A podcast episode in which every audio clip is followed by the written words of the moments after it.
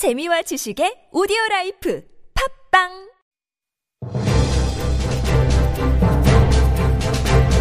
살아있는 비평의 광장 TBS 아고라 안녕하세요. TBS 아고라 송현주입니다. 한 방송사 드라마의 역사 왜곡이 시청자들의 공분을 자아냈습니다. 그동안 누적된 중국 상품의 간접 광고에 대한 불만에다가 향후 중국 자본에 의해 우리 드라마와 문화가 점령되는 것 아니냐. 중국의 역사 왜곡에 한류가 오히려 이용당하는 것 아니냐는 우려까지 더해져 대중의 분노가 폭발한 건데요. 미디어 광장에서 이번 사태의 과정과 의미, 전망까지 살펴보겠습니다.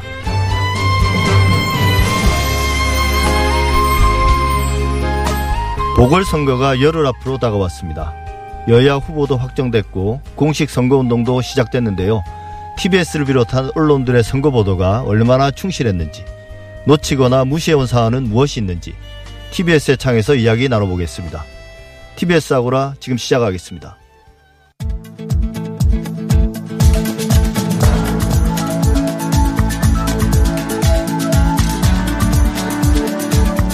미디어 브리핑 금준경 미디어 오늘 기자와 함께합니다.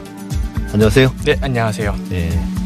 대구 매일신문이죠. 매일신문인데 이 매일신문이 보유세 인상을 전두환 정권 계엄군의 시민 폭행을 비유한 만평으로 논란이 됐습니다. 네, 맞습니다. 이 매일신문은 대구 경북 지역에선 유력 일간지인데요. 예. 이 매일신문의 19일자 매일희평이라는 만평 코너가 있습니다. 여기서 9억 이상 주택 보유자라는 설명이 붙은 사람이 재산세, 종합부동산세, 건강보험료라고 쓰여진 공수부대원들에게 구타를 당하고 있는 만평을 그렸습니다.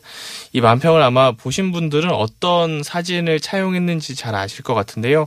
5.18 민주화운동 당시에 공수부대가 시민을 폭행하는 모습이 담긴 사진을 토대로 그렸습니다. 예, 이게 대단히 상징적인 사진이지 않습니까? 저도 이제 네. 그 사진이 금방 떠오르더라고요. 그리고 이제 이 매일신문이 어, 네이버에 어떤 콘텐츠를 제공하는 지역지 중에 세 개 중에 하나죠. 네. 부산일보랑 매일신문이랑 강원일보가 그 정도로 이제 영향력이 커진 겁니다. 이 지역 신문이라 하더라도. 네, 맞습니다. 네, 이 만평에 대해서 당연히 비판이 끊이지가 않았습니다. 무엇보다 5.18 민주화운동 당시 공수부대 학살에 빗대기에는 너무나 부적절한 비유였다는 비판이 많았고요.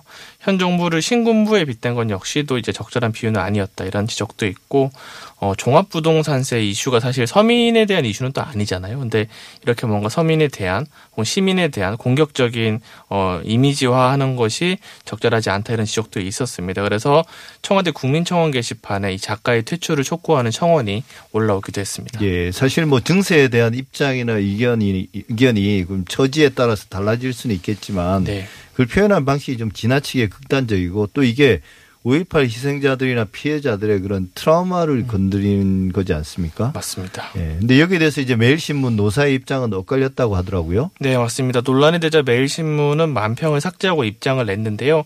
21일 매일신문의 입장문을 보면 매일이평은 이 정부의 부동산 정책과 조세 정책을 할 수 있는 최고의 강도로 비판한 것이다.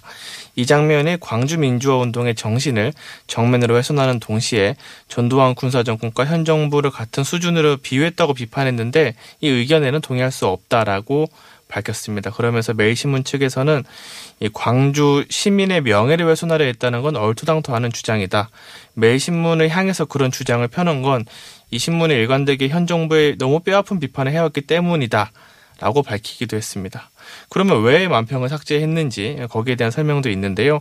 광주 시민들의 아물지 않는 상처를 다시 소환할 수도 있겠다는 생각을 하게 됐고 또 정치적으로 왜곡되고 변질될 수도 있겠다는 우려도 해서 다음 날에 인터넷에서 내리는 결정을 했다라고 설명을 했습니다.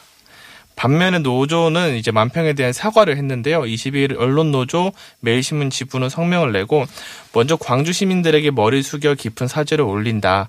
광주 시민들의 상처를 헤아리지 못했음을 사과하고 재발 방지를 위해 온 마음을 다해 노력할 것을 약속드린다라고 밝혔고요. 그리고 여전히 누군가의 기억 속에 생생할 폭력적인 장면을 끄집어내 정권 비판의 도구를 삼는 것은 도를 넘어도 한참 넘은 명백히 광주 민주운동 피해자와 유족들을 모독하는 행위라고 자성을 했습니다. 예. 그 만평이라는 게 어떤 풍자와 해악이고 그러다 보니 약간의 과장이라 이런 게 들어갈 수 있는데 네. 뭐 소재도 그렇고 표현 방식도 그렇고 또 그 의미하는 바도 뭐 여러 면에서 부적절했던 것 같습니다. 네. 김재호 동아일보 사장의 자녀 그러니까 딸이죠. 네. 동아일보 기자에 합격한 걸 두고 문제 제기를 했던 시민이 그러니까 시민이라기보다는 그 인턴으로 같이 일했던 사람이죠. 이분이 이제 고소로 당했다고 하네요. 네, 맞습니다. 김재호 동아일보 사장의 자녀가 2020년 동아미디어그룹 기자 공개 채용으로 입사한 사실을 알고서 이 단체 채팅방에 문제를 제기했던 전 인턴 기자 A 씨가 있습니다. 이분은 지난해 10월 30일까지 동아미디어 그룹이 진행한 채용 연계 DNA형 인턴이라고 했습니다. 여기에 8주간 인턴 기자로 일하고 이후에 공채에 응시했으나 탈락을 했고요. 이분이 말하길 당시 공채에 김재호 사장의 자녀가 합격한 사실을 알고서 특혜성이 아니냐는 취지로 문제 제기하는 글을 채팅창에 올렸습니다. 그래서 이 글을 보면 사실 이 글이 올라온 채팅방이 언론사 준비생과 현직 기자 등 이제 900여 명이 있는 단체 채팅방이거든요. 오픈 채팅방이라고 하죠. 근데 여기에다가 동아 사장 딸은 끼워 넣어서 신문 기자에 합격시켰던데요. 이거 단독감인데 누가 좀 쓰세요. 자기 능력은 아닙니다라고 썼습니다. 예. 동아일보가 고소한 구체적인 이유는 뭔가요? 네, 동아일보는 A 씨에게 이제 허위 사실에 의한 명예훼손과 모욕 등의 혐의로 고소를 했습니다. 네. 동아일보 고소장을 저희가 확인해 해봤는데 이김 사장의 딸이 다른 지원자와 동일한 전형 절차를 거쳐서 인턴으로 선발됐고 다른 인턴들과 동일한 조건 속에서 현장 실습을 거쳐 최종 면접을 치르고 정상적으로 합격했다. 이 과정에서 데스크들이 이 다양한 직급의 평가를 받았다고 하면서 아빠 찬스는 없었다라고 이제 취지의 명예훼손을 주장을 한 거고요. 또한 김재호 사장의 딸은 최, 김재호 사장이 자신의 딸의 최종 면접에 참여하지도 않았다. 뭐 고로 이제 채용 비리로 볼 수 없다. 이런 취지로 입장을 냈습니다. 예. 사실 동일한 절차를 거쳤다는 것 그리고 다양한 직급의 기자들이 평가했다는 것은 아빠 찬스와는 별개의 문제가 아닌가 싶은데요. 또 그. 기자들이 김재호 사장의 딸이라는 걸 몰랐을까요?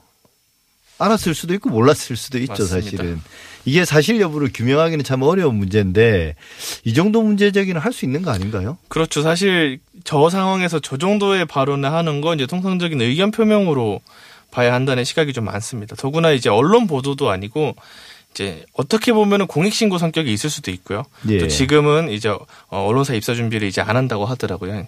시민 입장에서 채팅방에 올린 글에 이렇게까지 대응하는 게 좀 부적절하다는 지적이 있는데 참고로 이와 관련해서 이제 민변의 미디어 언론위원회 김성순 변호사가 미디어 오늘의 멘트를 하기를 동아일보가 여태 행했던 공인 자녀들에 대한 의혹 보도와 일기 기자 준비생의 이번 의혹 제기를 여러모로 비교 검토해서 현명한 판단을 하길 바란다라고 이제 밝히기도 했습니다. 예, 언론이 그동안 그 이번 언론 개혁 입법에 대해서 봉쇄 소송에 대한 문제 제기를 많이 했는데 네. 사실 언론도 거대 언론이 시민을 상대로 이런 소송을 하는 그런 더더욱 좀 부적절한 게 아닌가 싶습니다. 맞습니다. 좀 마지막으로 좀 민감한 이야기를 한번 해보죠. 팩트 네. 체크 차원에서 네. 오세훈 국민의힘 서울시장 후보가 서울시장에 당선되면 TBS에 서울시 예산 지원을 하지 않을 수도 있다 이렇게 밝혔는데요. 이게 가능한 이야기인가요?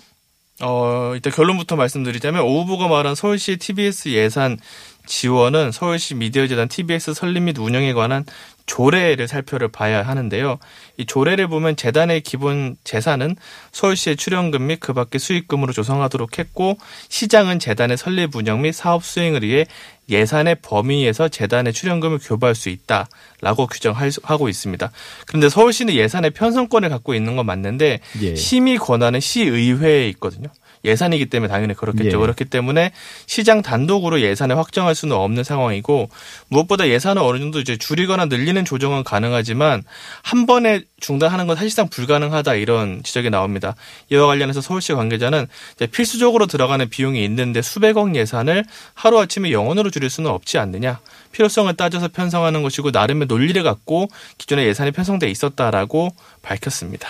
예. 근데 사실 예산을 대폭 삭감하는 건 가능하긴 하잖아요. 맞습니다. 예. 그래서 이제 우리가 공영방송의 예산을 정부가 결정하는 구조가 되면 결정적인 순간에는 독립성이 침해될 수 있다 이런 이야기를 많이 하거든요. 그래서 공영방송의 지배 구조뿐만 아니라 재원 또한 대단히 어, 중요한 문제인데 뭐 KBS 같은 경우는 수신료가 바로 가는 거지 정부가 그걸 어떤 조정하는 건 아니고 네. 또 연합뉴스에 대한 정부 구독료도 삭감과 증액은 가능하지만 그게 최대 범위가 정해져 있어요. 네. 근데 이제 서울시는 어떤지 잘 모르겠네요. 그래서 저는 이제 뭐 방송통신위원회가 광고 허용 같은 그런 어떤 TBS의 재원 구조에 대한 논의를 좀 더 이상 미뤄서는 안 될 것 같다는 생각도 들었습니다. 그 공영방송의 독립과 관련해서 좀 짚어, 짚어볼 문제가 하나 더 있어요. 네. 그 경기도 의회에서 최근 경기도 공영방송 조례안 그러니까 이게 이전에 있던 그 민영 경기방송이 주파수를 반납한 거 네. 이제 스스로 이제 그. 방송국을 폐쇄한 뒤에 네. 어 이걸 이제 공영방송으로 라디오로 전환한다는 그런 논의가 있었는데 이 조례안이 방송의 독립성을 보장하기에는 좀 규정이 허술하다. 네. 이제 이 도지사에게 어떤 종속되는 그런 결과를 초래할 수 있다는 우려들이 나오고 있다고 그러네요. 네, 맞습니다. 이 상당 부분이 이제 과거 이제 서울시 산하 사업소 시절이던 TBS 교통방송의 이제 과거 운영 조례와 유사한 것 같습니다. 아마 이를 참고해서 만든 것 같은데 네. 문제는 이제 당시 기준으로 봤을 때 이렇게 만들게 되면 도에 종속될 수 있는 지배 구조가 나올 수밖에 없다는 지적이 있는데요. 특히 경기도 공영방송을 재단법인으로 전환해 운영할 수 있다는 내용이 있는데 전환할 수 있다는 임의 규정이 아니라 전환해야 한다라는 의무 규정으로 바꾸고 시기와 절차 등을 조례에 아예 못 박아야 한다 이런 지적이 나오고 있고요.